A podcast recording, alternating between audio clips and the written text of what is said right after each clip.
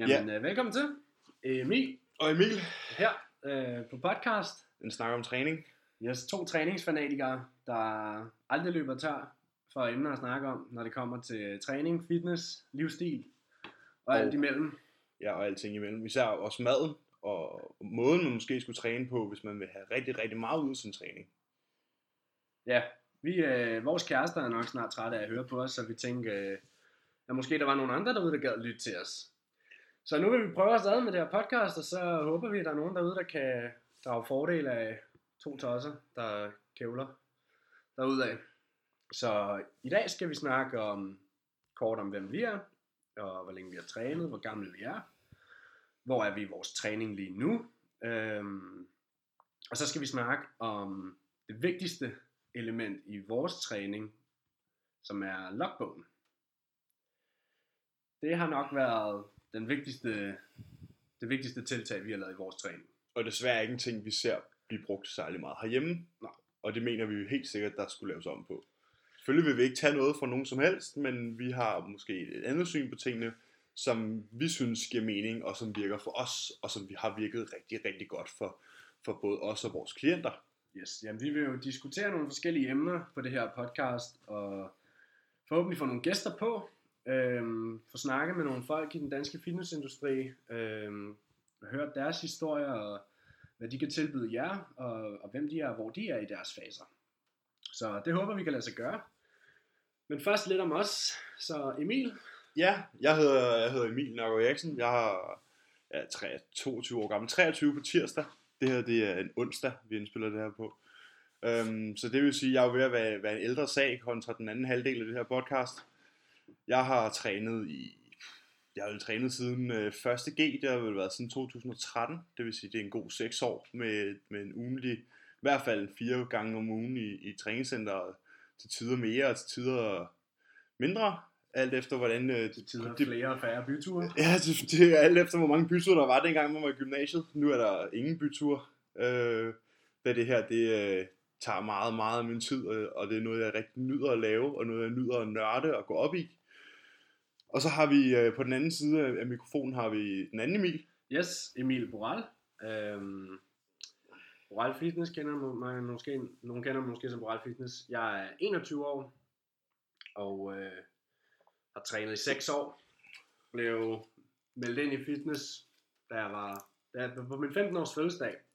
Jeg havde nedtælling til den dag, så jeg kunne begynde at træne. Og siden har det vokset på mig.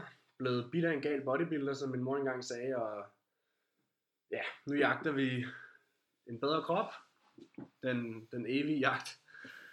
Og øh, jamen, jeg er, jeg er stillet op to gange i Classic.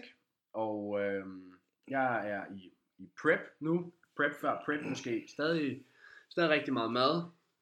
Mange kalorier. Øh, og egentlig bare få, få perfect weeks. Altså ingen, ingen cheat meals, eller hvad folk kalder det. Bare få nailet ugerne op til, at vi så begynder at skære mig ned. Øh, jeg, målet er at stille op den 12. april til Nordic igen i Classic stadig.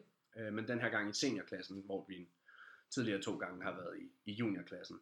Så det er et større felt. Øhm, der er også kommet noget størrelse på siden sidst. Det vil være to år siden, jeg sidst stillede op, når jeg stiller til foråret. Og dig Emil, du har, du har stillet imens. Ja, jeg har stillet op med fysik to gange. Øh, man kan jo sige måske to mindre succesfulde omgange, øh, men det er jo noget, man kan arbejde på, og heldigvis noget, man kan arbejde på selv, og noget, der bliver arbejdet på rigtig hårdt lige i øjeblikket. Øh, modsat Emil, så er jeg ikke på vej ind for at få små underbukser og, og sovsekulør på, men derimod bliver der bare spist meget mad. Rigtig, rigtig meget mad i, i rigtig, rigtig lang tid i gang. Øh, og i lang tid nu, i hvert fald, øh, hvert fald et år endnu, før vi begynder at kigge på, om vi skulle øh, se, hvad der var under pelsen, så at sige. Øhm, ja, men det, du, du, er, du har stillet imens, men nu... Øh... Jeg har stillet imens fysik to gange, øh, men øh, eftersom jeg var den eneste på, på scenen, der fyldte mine badeshorts ud, besluttede vi os for, at det måske er på tide at prøve øh, mere klassisk, altså med, øh, med benene fremme, så at sige. Og det er i hvert fald noget, jeg glæder mig helt vildt meget til, da jeg er ret glad for, øh, for, for, for at træne ben, og for den måde, som mine ben har udviklet sig på her det sidste års tid specielt, øh, hvilket også har været til den øh, tidsperiode, hvor jeg har brugt en logbog mest, og mest religiøst. Så det er nok ikke tilfældigt. Ja, altså man kan også sige, at du, du passer måske ikke så godt ind i mens fysikklassen. Altså man, alle mennesker er jo bygget forskelligt, har forskellige øh, genetiske øh, stærk, stærke sider og svage sider. Og, og nogle er bare ikke bygget til de forskellige klasser. Og det, det tror jeg også, der er mange, der, der tvinger sig selv i en klasse, der måske ja. ikke... Det var helt sikkert mit tilfælde, at jeg, jeg skulle helt sikkert have ventet øh, med at stille mig på scenen, til jeg havde noget mere at, at stå på scenen med. Øh, da det, den, de, de ind, sådan indsætninger og muskler, jeg har på kroppen, ikke rigtig passer ind i, i klassisk fysik, eller i mens fysik. Ja. Øh, til dels fordi jeg er meget, meget lang. Øh, har en lang torso. Har en meget lang overkrop, så maven kan godt være, være rigtig svær at få, hvad kan man sige, rigtig mens fysikagtig med den der flotte, flotte strand sixpack og, og, de, og de svulmende arme, da mine arme til dels også er, er rigtig, rigtig lange. Men øhm, som sagt, så er det noget, der bliver arbejdet på, og jeg kan se, at i min egen fysik, at mine, øh, mine svage sider, de, er, de bliver jævnet ud, og det skal nok blive rigtig, rigtig fornuftigt næste gang. Ja, for mig har det handlet om at få min overkrop bragt med. Jeg har altid haft nemt med at få store ben. Øhm, det, altså, don't get me wrong, træner ben hårdt, har jeg altid taget pride i.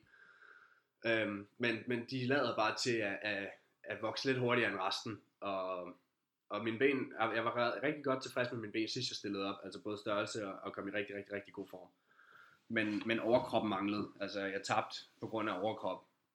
Det var bestemt ikke på grund af, af conditioning. Så målet har været for overkroppen med, og det, det, det synes jeg, den er nu. Øhm, det synes jeg, den er. Ikke, det er selvfølgelig aldrig tilfreds, men, øh, men, men det pynter. Og jeg tror, at øh, det, jeg kommer med til april, vil være en helt anden pakke end sidst. Så det glæder jeg mig til. Og man kan jo sige, at det, den dag, man starter med at træne, er jo den dag, man for altid vil være alt for lille eller ja. alt for blød, eller alt for meget af en eller andet, men, men det er jo også en ting, som I vil høre om, hvordan vi balancerer vores, øh, vores tilgang og vores... Eller hvordan, mental, vi ikke balancerer eller hvordan vi ikke balancerer det, øh, vores mentale tilstand til, hvordan vi ser ud, hvordan vores ændringer i vores kost og vores træning forløber, hvordan vi, hvordan vi træner og hvordan vi spiser øh, i sådan nogle faser her.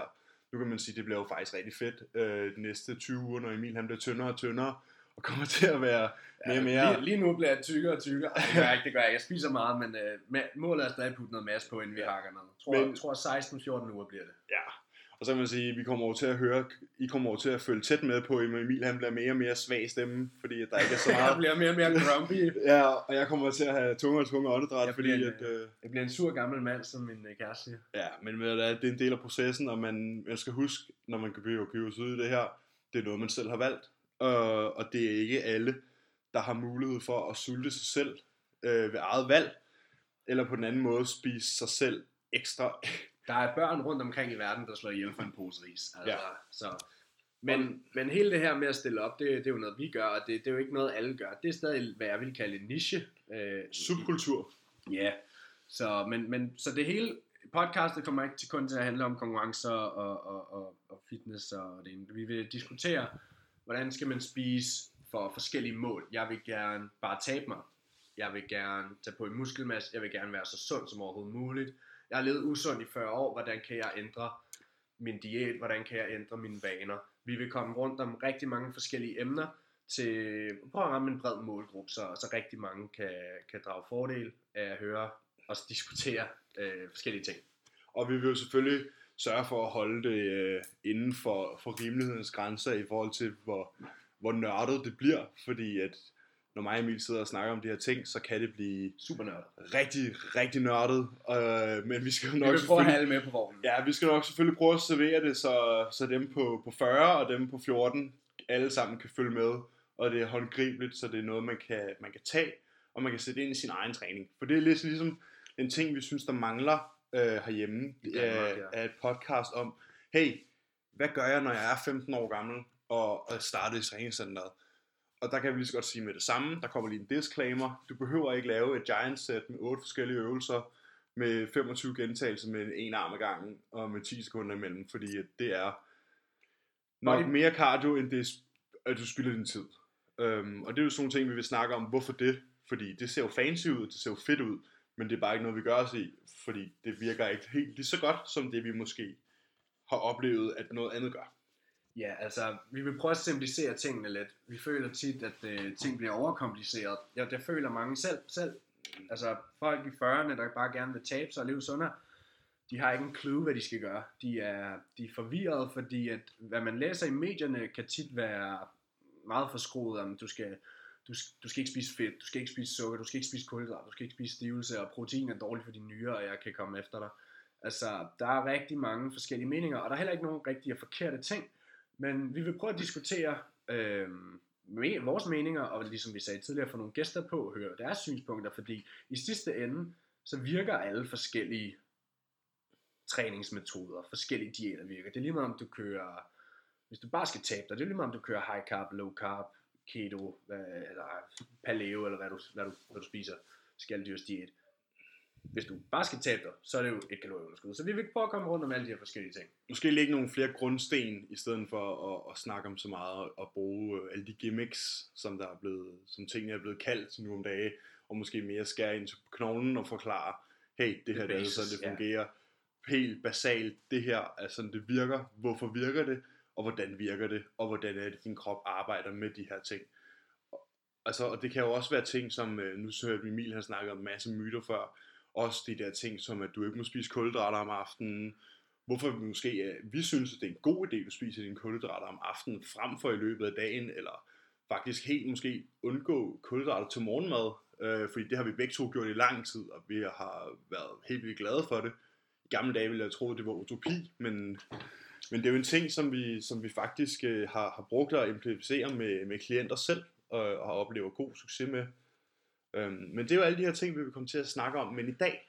Ja, altså må, man kan sige, målet med podcastet, hvis vi skal sætte et mål, det er, føler jeg for os, at lave et podcast, som jeg ville have ønsket, var der dengang jeg startede med at træne. Helt præcis. Helt, ja, 100%. Øhm, det er nok den bedste... En god, en god how-to manual. Ja. Øh, på den simple måde. Ja. Og det kommer til at være meget simpelt. Det kan godt være, at der bliver brugt nogle ord engang imellem, men det er også fordi... Så må I skrive til os. Fordi det kan være svært at lade være at bruge de her ord, når man bruger dem til daglig. Øhm, men også, fordi, vil... også fordi det hele bliver indlært på engelsk. Fordi der er ikke meget i Danmark. Altså, der, er, der er nogle rigtig kloge hoveder, man kan følge i Danmark. Øhm, men jeg føler, at det meste information, nyttig information, jeg har suget til mig, kommer fra England. udenlandsk. Ja. Altså det er fra USA og primært England. Ja vi bruger meget, altså vi er begge to typerne, der godt kan lide at høre, hvad kan man sige, sådan øh, uddannende podcasts om netop det her med at bygge muskelmasse, det her med at spise rigtigt, det med supplementer du skal bruge, fordi hey, den der fatburner, som ham der knægten ned i disken, han står og solgte dig, er det egentlig en ting, du har brug for, eller skulle du måske bruge nogle flere skulle penge Skulle du måske bare spise mindre? Ja. Det er jo alle sådan nogle ting, vi måske vil prøve at debunk, eller, eller snakke om på, på den ene og på den anden måde. Selvfølgelig er der supplementer, der virker, men der er også rigtig, rigtig, rigtig mange supplementer, som, som ser rigtig fede ud udenpå, og som lyder rigtig seje, men måske lige skal tages med et gram salt. Ja, 100%. Og var det nok om os? Jeg tænker, det var, det var en god intro til, til, hvad der kommer til at foregå. Yes. Nu skal vi snakke om logbogen. Ja. Og der har vi en rigtig god phrase her til at starte med. Ja. Fordi vi ved, næsten alle fitnessmennesker i Danmark, de tracker deres mad. Så derfor mener vi jo også, du skal track din træning. Hvis du, ikke, hvis du tracker din mad, hvorfor tracker du så ikke din træning? Og det her logbogen kommer ind i billedet. Du vil jo ikke aldrig nogensinde stå op. Hvis du nu er på en kostplan, så vil du aldrig nogensinde stå op og sige, Nå, i dag har jeg lyst til at spise 2.000 kalorier, eller i dag har jeg lyst til at spise 3.000 kalorier. Ligeså vel som at din mad er det samme hver dag, eller i hvert fald, i hvert fald dit makro er, er det samme. Der er en plan, der er, der, du ved, hvad du skal give dig til, og du kan forbedre din kropskomposition ved at følge den plan, du har. Derfor mener vi jo selvfølgelig også, at du skal have en logbog, så du ved, hvad du går ind til, du ved, hvad du skal gøre, når du er i centret, for at se, om du har en progression, som vil være et biprodukt, eller styrke, eller muskler vil være et biprodukt af styrke, og det er jo en ting, vi prøver sådan at snakke meget om, for det er en ting, vi har oplevet på egen krop, er helt vildt effektivt kontra alt det fancy og alt det med gimmicks. Så hvis, hvis, hvis, hvis, vi skal, hvis vi skal skære ind til knoglen, så kan vi sige, at en logbog kan jo være ligegyldig, hvis du ikke har en træningsplan du skal jo have en, en, e, en, en træningsplan, hvor du har øh, forskellige sessions, men at de er de samme hver gang. Så det kan godt være, at du har en, en, en, en push day eller en rygdag, men du, hvis du går ind næste gang og laver nogle helt andre øvelser, og du så skriver dem ned, og næste gang du går ind og laver nogle helt andre øvelser og skriver dem ned, så kan du ikke bruge din logbog til særlig meget. Meningen med logbogen er, at du skal slå din egen performance. Så du har lavet en træningsplan. Du har sagt, jeg skal lave de her øvelser, jeg skal lave de her reps, jeg har de her rep ranges, øhm, og så skriver du ned, hvad har jeg lavet i dag, hvor, mange vægt, hvor meget vægt brugte jeg her, hvor mange reps fik jeg. Og næste gang du kommer ind og skal lave den her træning, så har du så mulighed for at gå tilbage og se, hvor meget kunne jeg løfte sidst, hvordan performede jeg sidst, og det skal jeg slå i dag.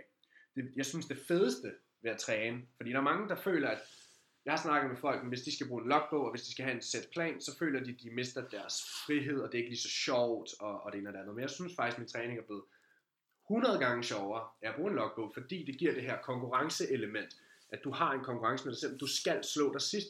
Det kan godt være, at, at, at det føles lidt tungt i dag, men hvorfor er det en undskyldning for, uh, måske har du sovet en time mindre, du skal stadig performe. Målet er altid at slå din tidligere performance, så hvis du squattede 100 kilo sidst for 10 reps, så put 1,25 på stangen og lav 10 reps igen. Gør det hver uge i et år, og du har øget din squat 50 kilo. Ja, og Det så, kan man, så folk har tit været sådan, åh, hvad kan man egentlig bruge de der 1,25 skiver til, som hænger nede i centret? Jeg har i hvert fald altid tidligere bare kigget på dem og været sådan, det var da noget fis. Men, øh, men nu, øh, nu har jeg altså en i hånden hver eneste træning, Det er vores Og- bedste ven. og bruger dem, og bruger dem religiøst, øh, enten med en 1,25 skive eller en gentagelse mere. Fordi det du ser på, når du øger din gentagelse til repetitioner, det er, at din vægt gange dine gentagelser giver jo din volumen. Ja. Ja. Og når det du får bygget muskler af, det er at øge din volumen hen over tid.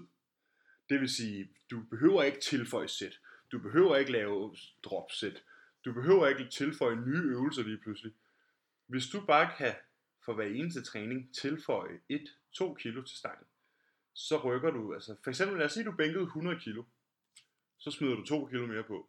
Det er 2 procent Det er 2% af din bevægelse, så bænker du lige pludselig 102 kilo. for Og 10 lad os- reps. Ja, præcis. Og lad os sige, at du gør det en gang om ugen, ikke? Så lige pludselig efter 4-5 uger, så bænker du altså 110 kilo. Og hvis du lige pludselig bænker 110 kilo i stedet for 100 kilo, så lover jeg dig for, at din muskulatur i din overkrop, dine skuldre, din bryst og din triceps, vil have ændret sig selvfølgelig med henblik på, at du spiser, så du supporter din, din, hvad hedder det, din mål, ikke? Og lad os ikke glemme det vigtigste. Selvom vi, vi træner med progressive overload, vi går altid efter at slå vores tidligere performance, hvad end det er med vægt eller reps. Der er, en tredje, der er et tredje, og det er form. Form er alfa og omega. Hvis du ikke rammer den muskel, du prøver at træne, så kan det være ligegyldigt. Og hvis du mister din form, din teknik i øvelsen, i jagten på mere vægt, så er den også gal. du, så bruger du logbogen forkert. Du skal have en, en du, når, du, når, du, når du laver dine pro- progressions, og du får mere vægt på stangen, eller du får flere reps, så gælder det kun, så at sige, hvis du holder den form, du gjorde sidste uge. Eller Yes. for, altså at forbedre sin form. Hvis du kørte 100 kg bænkpres for 10 gentagelser, men du den her uge gjorde det med bedre form, og måske lidt mere kontrolleret, og du fik samme reps med samme vægt som sidst, det er stadig en progression. For du har placeret mere stress på musklen ved at, at undersætte den for, for, for et højere stress ved at bevæge vægten pænere. Øh, og man kan så sige, fint nok, hvis du får, nu bruger vi bare bænkpressen igen, du får 10, øh, 10 reps med 100 kilo, øh, og næste uge så ligger du og spjætter som en eller anden and for at få det 11. rep, så tæller det 11. rep altså ikke. Fordi du har ikke gjort andet end at bruge dit passive væv i skulderen, og bruge dine ben til at sætte af med, så du, Momentum. du får bruger et momentum, som overhovedet ikke aktiverer din bryst, skulder eller tricepsmuskulatur, men egentlig bare bouncer stangen ud af hullet. Og det er ikke noget, der vil bygge muskelmasse. Sloppy sets doesn't build muscle. Men øh, det er så her værk, at, øh, logbogen bliver et værktøj, fordi altså, hvis, du, hvis, din, hvis du vil bygge muskelmasse, hvis du vil ændre din kropskomposition og have mere muskelmasse, så vil du også kunne performe bedre. Så hvis du bruger din, din logbog, og du går tilbage og kigger, "Mm, jeg kan ikke progress her, jeg, jeg kan ikke blive stærkere her, så fortæller den, at noget er galt. Og det kan være mange ting. Det kan være, at du ikke sover nok, men det vil du nok vide. Altså, let's be honest, vi ved, at vi skal have vores 6-8 timer søvn, helst. Og hvis du ved, at du ikke får det, så kunne du starte der. Det kan også fortælle noget om din mad. Spiser du nok? Vandindtag. Ja, altså lad os bare få det på ren. Du skal altid drikke vand. Du skal være hydreret. Hvis, øh, det, det lyder måske ulækkert, men altså, du kan bruge dit tis som en god indikator. Altså, ikke gennemsigtig, men lys gul. Ja, en meget, en meget lys. Ja. Øh, og det skal helst være sådan, altså, nu, nu citerer jeg en, øh, en fyr, der hedder Dusty Hanshaw, han siger, hvis du når at blive tørstig, som i rigtig tørstig, så er du Ja, bagud. du- så er du så er du bagud. dehydreret. Så er du bagud. Og det, det er blevet vist før, at, at bare 5% dehydrering kan påvirke performance. Så altid drik rigeligt med vand. Men logbogen som værktøj. Hvis du er i et, øh, hvis du er i en fase, hvor du prøver at bygge muskler, du spiser kalorier overskud, og øh, din kropsvægt har stået stille, og nu kan du ikke, øh, du har din, din compound øvelser, de står stille, du kan ikke progress dem. Det kunne være en indikator for, at du skal have mere mad. Men Ja. i mange situationer træner folk med for høj volumen. Det er ikke at sige, at, øh, at, at de ikke træner hårdt, men, men hvis du har, hvis du træner øh, bryst to gange om ugen, og du laver 20 sæt mandag til bryst, og hvis du kører til failure, jeg ved i hvert fald, hvis jeg lavede 20 sæt forskellige brystøvelser mandag, og gik ind for at træne det samme igen torsdag, så er der no way, jeg kunne øge min performance. Jeg ville ikke kunne slå min performance. Det ville være for høj volumen. Så lad os sige, at du har tre sæt på en given øvelse. Du har top set, som vi kalder det, og to back-off sets med forskellige rep ranges. Og det tredje sæt kan du simpelthen bare ikke progress. De to andre, dem progresser du hver uge. Nu har det tredje sæt stået stille i et par uger. Så kan det være en rigtig god indikator for, det er for meget volumen. Hiv det ud. Hiv det sæt ud, fordi hvis du ikke kan progress det, så bidrager det ikke til noget. Hvis det ikke, hvis det ikke laver fremskridt, så bidrager det ikke. Så det er en god indikator. Det er en måde, man kan bruge øh, logbogen som et værktøj. Og det forsikrer dig jo selvfølgelig også om, at du så i fremtiden kan ramme. Det med Emil han sagde med 20 sets to gange om ugen, det var noget, jeg plejede at gøre.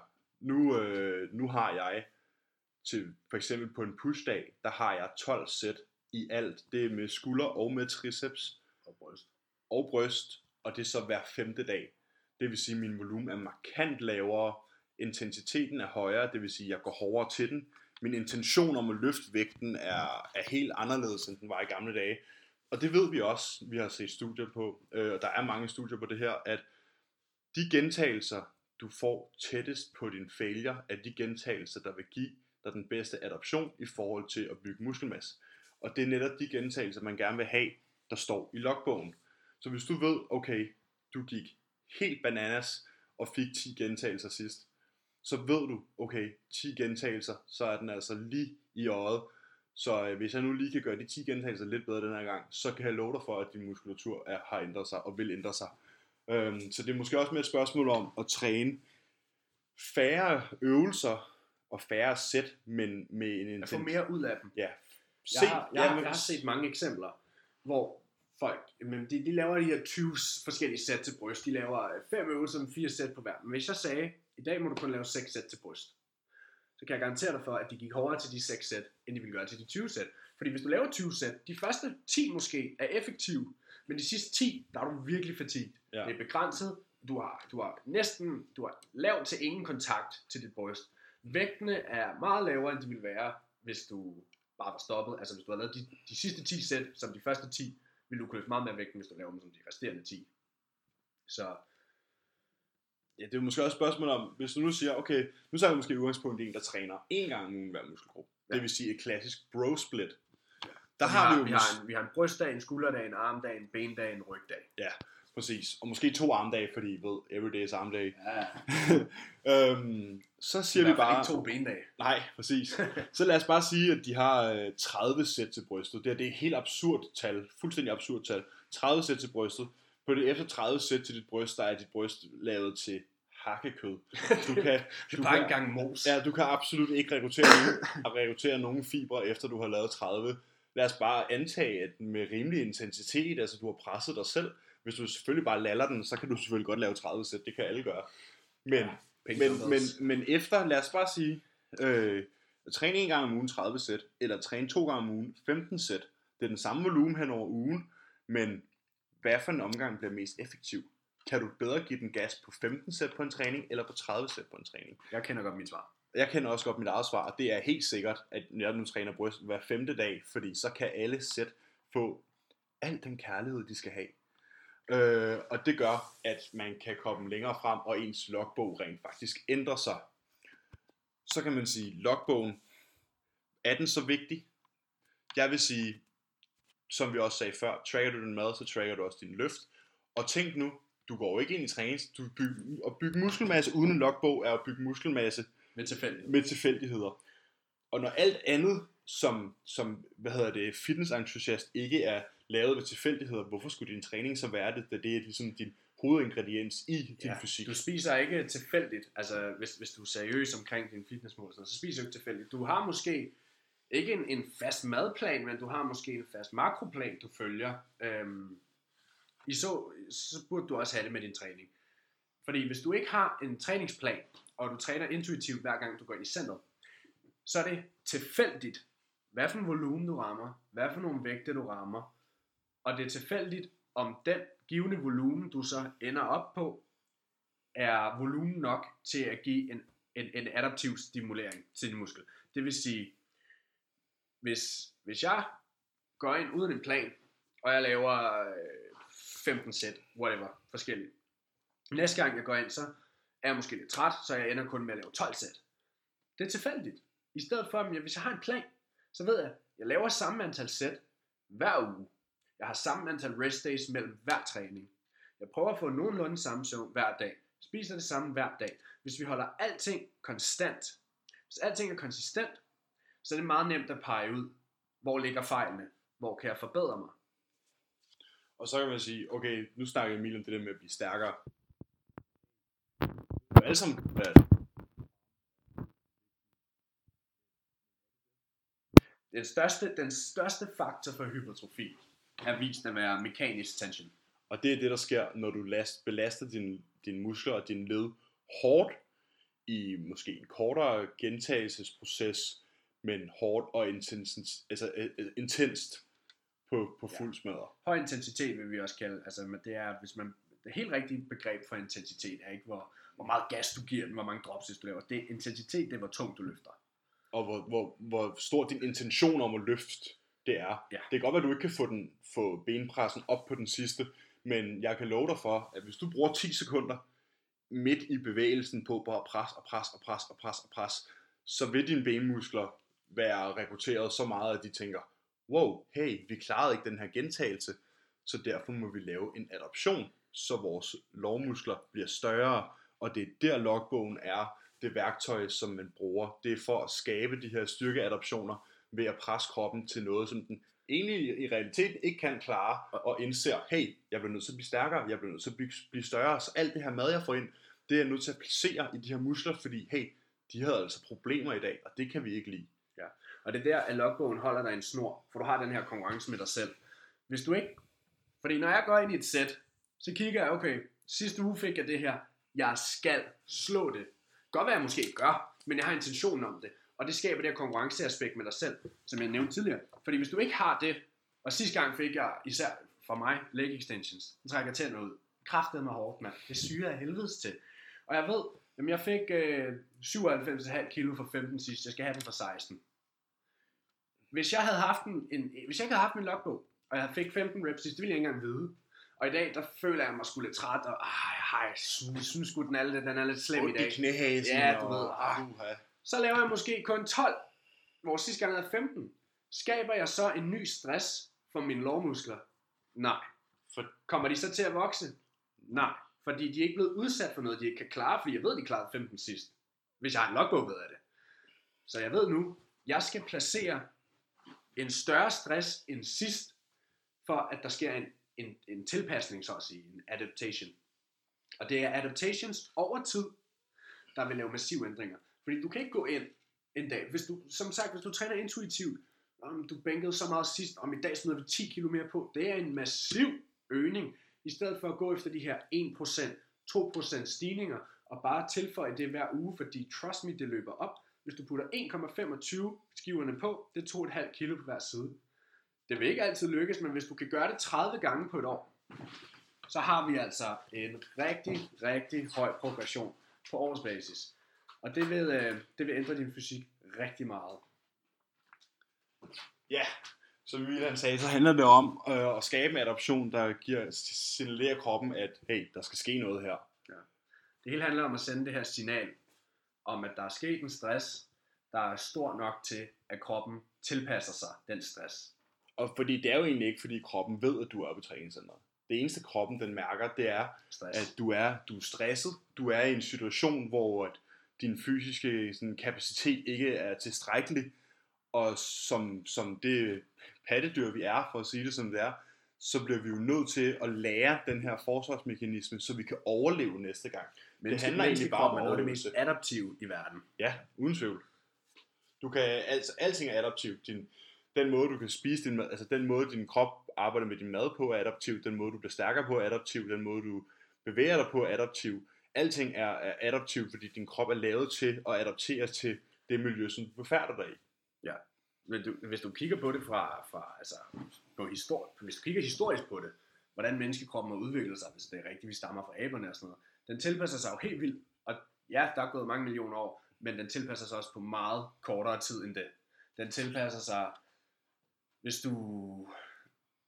Kom med et eksempel.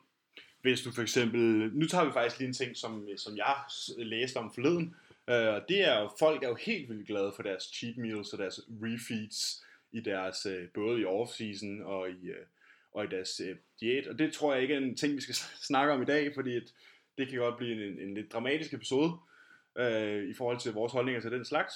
Øhm, men der er det bevist, at i stedet for at have et refeed på en aften, så tager det faktisk 48 timer, før din krop adapterer til den nye øh, forbrændingshastighed. Men den kan adaptere til det, det vil sige, når du spiser mere, adapterer din forbrænding til det indtag, du har. Igen der er din krop også adaptiv, ligesom den er i træningscenteret, ligesom den er med alt muligt andet. Så det er det der med at, at affinde, eller befinde sig i et miljø, hvor kroppen tilpasser sig for at overleve på bedst mulig facon. Ja, altså vi kender det jo også, når vi, hvis vi spiser et given kalorieindtag, over tid vil du adaptere til det. Hvis du kommer ud af, af et virkelig, hvis du har kottet ned, og du har spist virkelig lidt mad mod slutningen af det her forløb, og du kommer ud af den her fase nu og skal skubbe din mad op, så har du et hul i maven, der aldrig kan blive fyldt, lige meget hvad du gør, lige meget hvor meget du spiser, så vil du aldrig være tilfreds, du vil aldrig være mæt.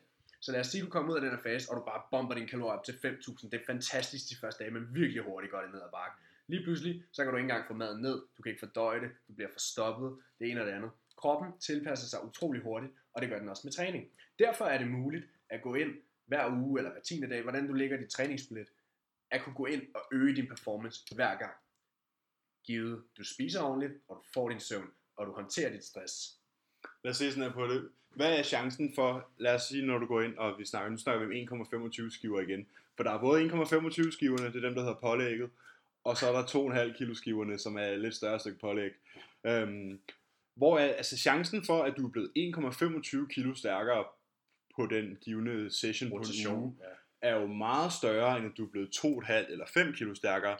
Så kan man sige, jamen så vil jeg bare hellere lade være at tage noget på, og så blive stærkere tre gange, og så tage en femmer på. Men hey, kan du det? Fordi så er du ikke blevet udsat for 1,25. Du har ikke Du lavet ikke den her adaptation flere gange. Nej, du har, ikke, du har ikke fået ny stress ind flere gange. Du har bare kørt på den samme stress, og så givet den rigtig, rigtig, rigtig meget stress. Og det ved vi godt, hvis du lige pludselig gør noget sådan helt uventet, så går det ofte galt.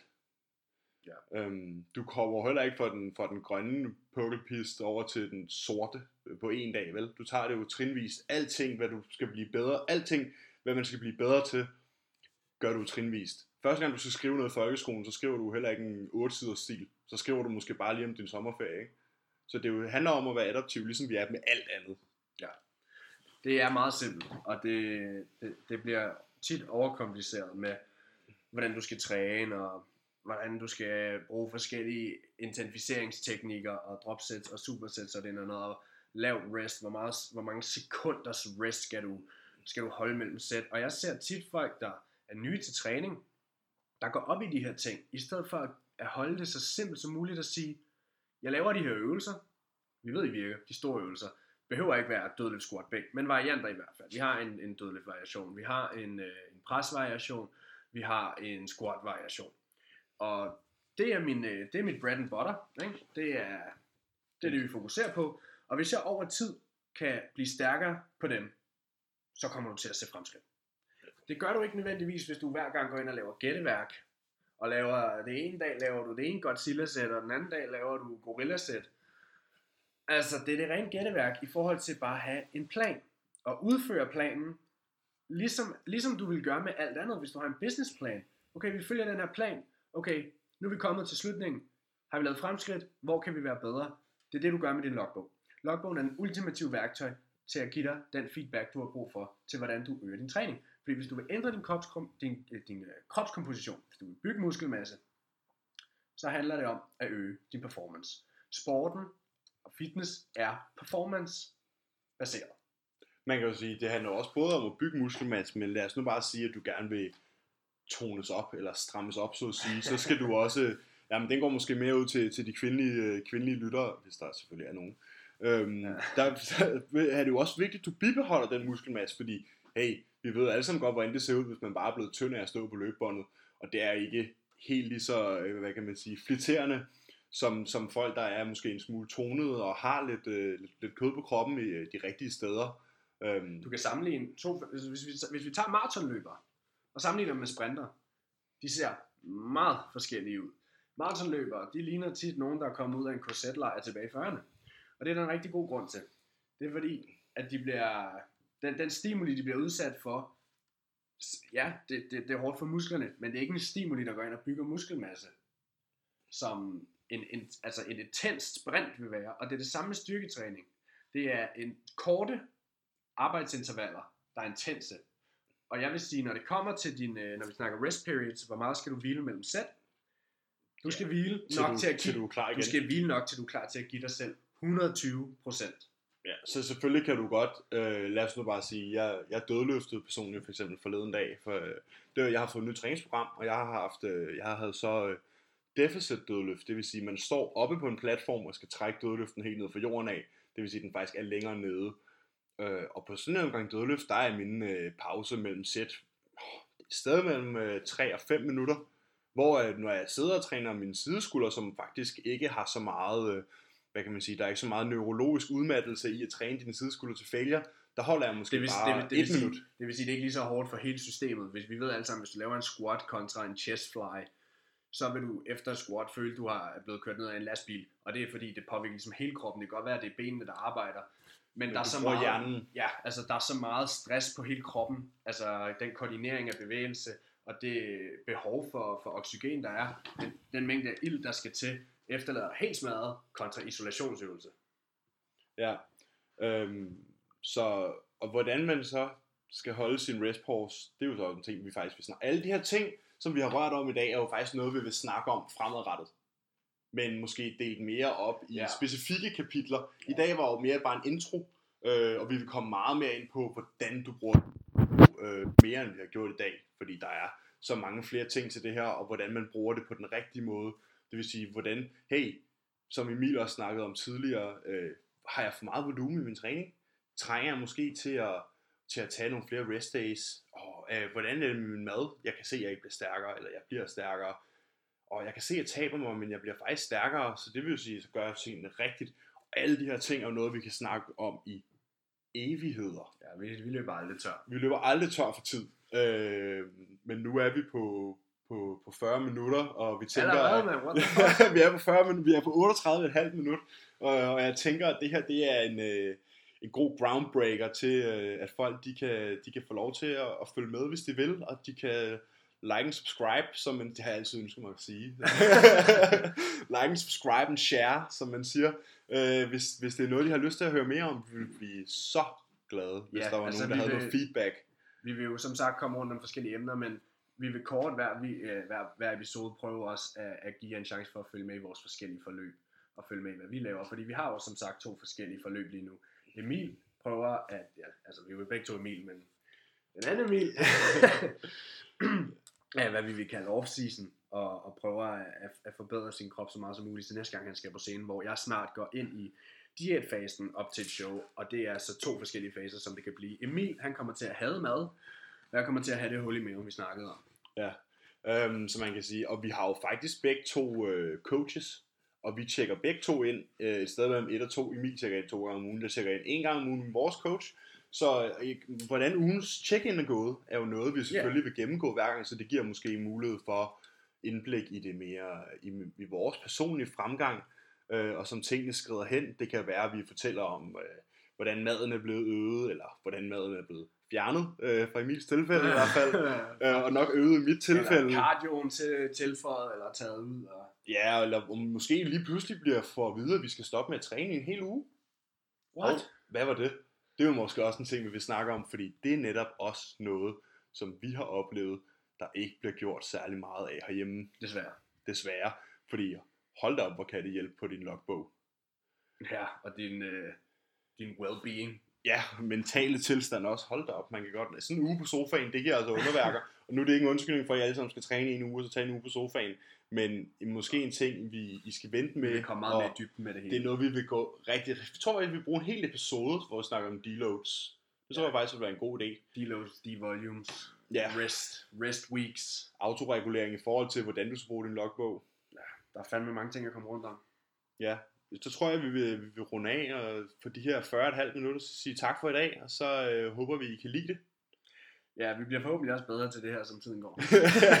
og vi vil selvfølgelig, øh, så vidt, i dag har vi optaget det her øh, siddende over for hinanden, det vil vi selvfølgelig forsøge at gøre så meget som muligt fremadrettet.